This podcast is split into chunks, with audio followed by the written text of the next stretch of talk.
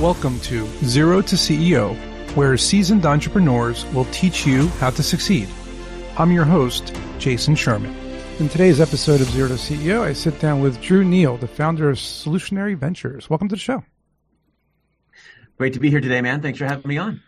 Yeah, no problem. And we're going to talk about the importance of maximizing human potential uh, and redefining the relationship between humanity and technology. Uh, but let's talk about human potential a, a little bit. Um, this is something that I have personally strived for my whole life: how to be a better person, how to be the best version of myself that I can be. Um, what are some of the things you've noticed that successful people have done, uh, whether it's business or personal, that has maximized their human potential? Yeah, so I think it's important as entrepreneurs, which I am one. I run an entrepreneurial ecosystem and excited about bringing products and services to the market that really dignify people with value, which really means that we as people, as leaders, as entrepreneurs, have to accept responsibility for the human experience that we give every person in our world, whether it's our, you know, our investors or, you know, any stakeholder in our ecosystem. And so um, and so I, I, think that human potential really is about understanding human design, becoming self-aware so that then we can really shift out of self-awareness into self-governance. And that's really where we can get, it gets exciting because we can really architect human experience that's positive, beneficial for everyone involved. And this is a real skill that's needed in leadership especially in the entrepreneurship space because well this is where scalability is at this is where things you know accelerate so quickly and if we haven't architected from a human point of view or a human centered design point of view if we could say um, we'll end up creating catalyzed products and services that aren't really benefiting the world around us or making the world a better place. This is kind of capitalism, you know, maxed uh, in the, in the negative way. And, and I love capitalism. I'm pro capitalist. it's, you know, we don't have to forsake profitability by choosing people. We can do people and profits at the same time. And so maximizing human growth is about saying, how can I give a dignifying experience to others that will also dignify me in the process and everybody win? That's awesome. It's a lot, lot to unpack there. Um, in the beginning, you mentioned self awareness. Um, so let's talk a little bit about that because that's, from what I understand, it's been a topic that I keep seeing out in the public just for personal relationships alone, not even business. So, um, give me, uh, like maybe like just a TLDR on self awareness for personal and or entrepreneurship. Yeah. So self awareness is actually the foundation of six major components of emotional intelligence. And so when you do a deep dive on self awareness, this is really the beginning of us becoming aware of the preferences that we have and how we present ourselves, um, how we process emotions, and what what reactions happen, what kind of chain reactions happen um, because of that preference that we have. And and of course, there's you know a stigma today that you know that there's expectations on behavior, and then everyone you know ultimately, I think a lot of these expectations turn us all into robots. I oh, love man. the diversity of the human experience, right? We have I enough. Mean, we have enough AI nowadays. right. And so, you know, what's true, you know, Jason, for yourself and anyone listening or watching is that you're unique. You were made away with a very unique set of uh, tendencies um, in your nature, or essentially what you were born with. But then there's a nurturing component, right? You have a story. You have a journey you've been on that's been shaping those tendencies, creating conclusion, creating bias, creating um, um, the, the propensity to think and believe a certain way, which then offers an experience. When you become self-aware, you can then decide if you like the instincts that you're moving in, or if you want to adjust those to have different interactions with people.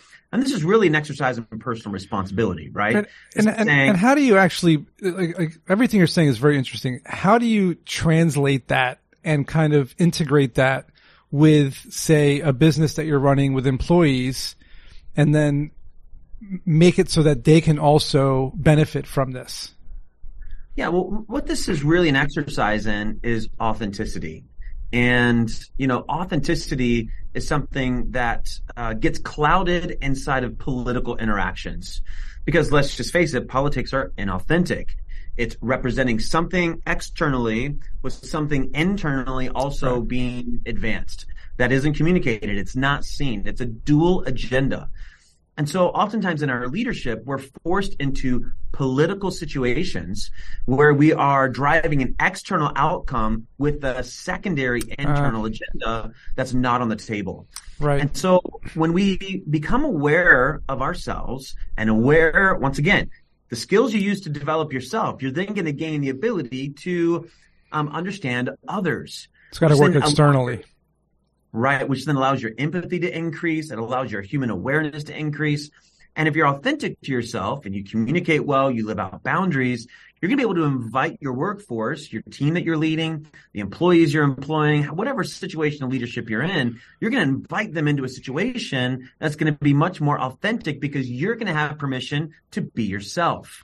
Now, let's say and, you're being yourself. Let's see you're, let's see you're being authentic. Let's see that you're, you're self-aware. Let's say all these things and you yourself are growing as a person, as a leader, as an employer, but you're just not seeing the same return on your investment from your employees, even though you're trying your best to be authentic and self-aware and empathetic and all these things.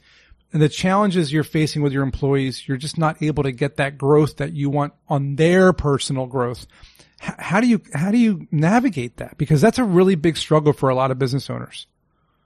Yeah, and this is really the bread and butter of a lot of the training that I'm doing right now is understanding the difference between the individual versus the culture of the company. And when when these types of values are not being implemented to govern human behavior, let's take authenticity as a value. When it's not being implemented into the workforce, that's a cultural issue from the top of leadership. Hmm. And so I really believe we need to reimagine thriving cultures that allow us to intentionally create an environment where we attract a workforce that's already going to be mostly aligned before they even walk in the door. Okay. So it can be very, very difficult if you're on an existing team with an existing culture. These types of values of authenticity, vulnerability, um, permission so to be yourself. It's, it's, very disruptive. Yeah. So, I mean, I'm just, I'm going off of what you're saying here. So it sounds like what you just said in a nutshell is you have to include your culture or your vision or both in your onboarding process. If so, how do you do that? Once again, I'm going to ask you a lot of how do you do that? Um, how do you include that in your onboarding process? Yeah. So I think companies have to have clarity in their why and, and the why is really the impactful result on humans as a result of their product or service.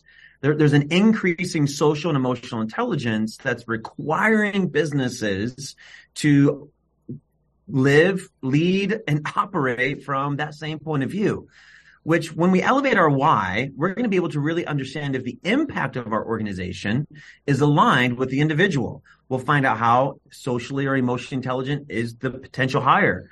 Do they have an understanding of why or meaning of their lives? And is there a, is there a tactic to de- to determine that?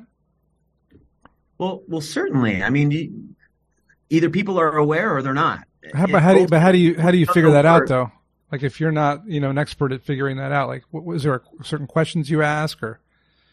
Yeah, certainly. So, I mean, ultimately, you know, the why of, you know, solutionary ventures is to really dignify leaders with value and give them permission to be themselves by helping them to think differently on their human design. Okay. So when I, when you see yourself different, you can then lead others differently.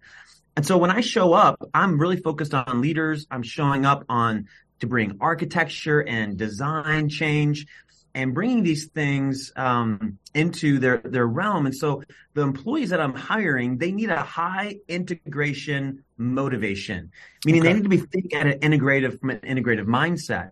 And so and so also they have to have some level of appreciation for leadership. They have to be motivated to want to see leaders succeed.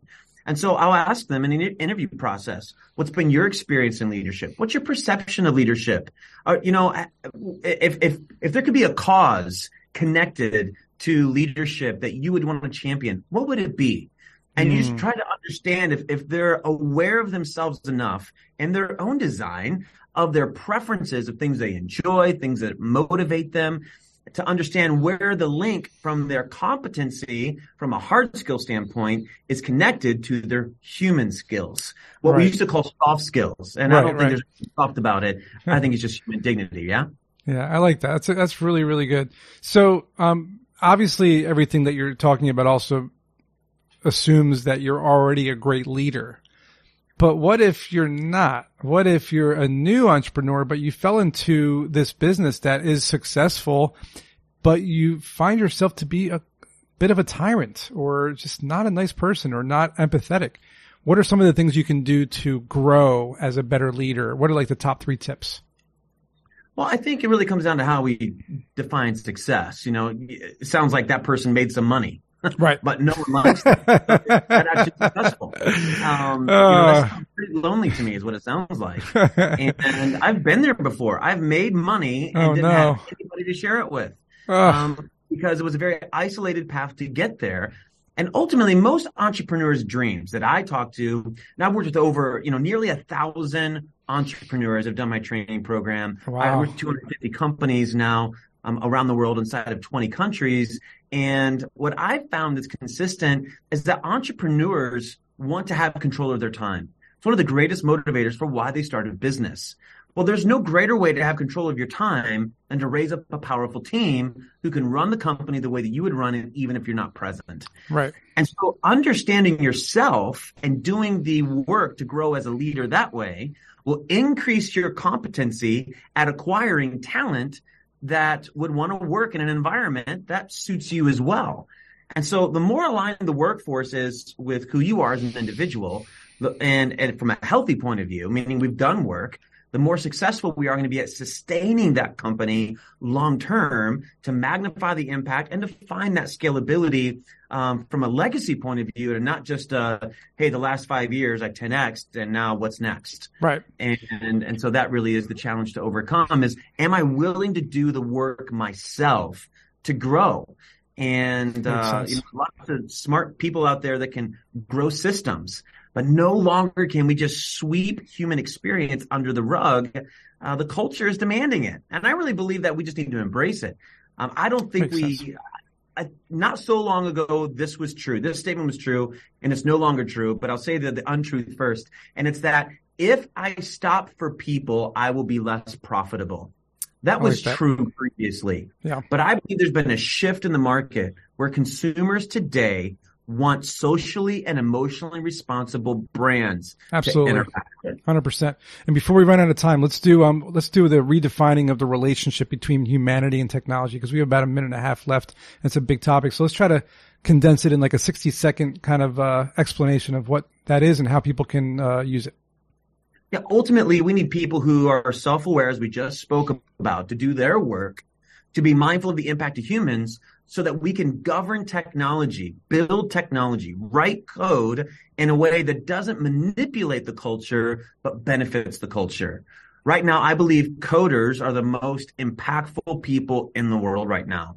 Nobody knows their name. No one elected them to a position. No one knows how much they're getting paid. And they're sitting in a base, dark basement somewhere building the psychological and sociological experiences of everyone's daily interactions. It's true. Scroll up, swipe left, swipe right. The direction of my finger was dictated by a 22 year old kid in a basement somewhere. And my human behavior, I can either be instinctual about that or I can be intentional about that. And there's a need for transparency inside of technology where we're understanding human governance in this space. The challenge with AI is that AI is built off of prior data sets Correct. or prior human behavior that created a data set, which means it's a hopeless perspective because the second chance defies the data set. And so for human growth potential to be there, we need the opportunity to be bigger than our prior data, which means AI has a long way to go and it needs to Absolutely. be regulated. I agree 100%. Um, tell us a little bit about where we can find out more about what you do and, and how people can find you online and things like that. Yeah, certainly. I run an ecosystem, and so there's a lot of options there to bring impact. But drewneal.com is the beginning. Go to drewneal.com, and people can connect with some of the cultural architecting and uh, I, really, I really want to be able to, to, to bring voice to leaders as, as a beginning of building relationship with them. So love workshops with teams and keynote and speaking events are a great way for us to get introduced and connect. Other podcasts as well. If you're listening right now and you're looking for podcast interviews, I'm very happy to do those right now. You can go to drewneal.com and find out all the details. And also uh, check out solutionaryventures.com. And thanks again, Drew, for coming. This was very interesting. Hope you guys learned something and we'll see you guys all in the next episode. Hope you enjoyed the episode. If you learned something today, please support this podcast by subscribing to it, sharing it with your friends, and leaving a five-star review. You can learn more about me at jasonsherman.org, where you'll find information about my book, also called Strap On Your Boots, available on Amazon, as well as my course called Startup Essentials on Udemy or Skillshare. I'll see you at next week's episode.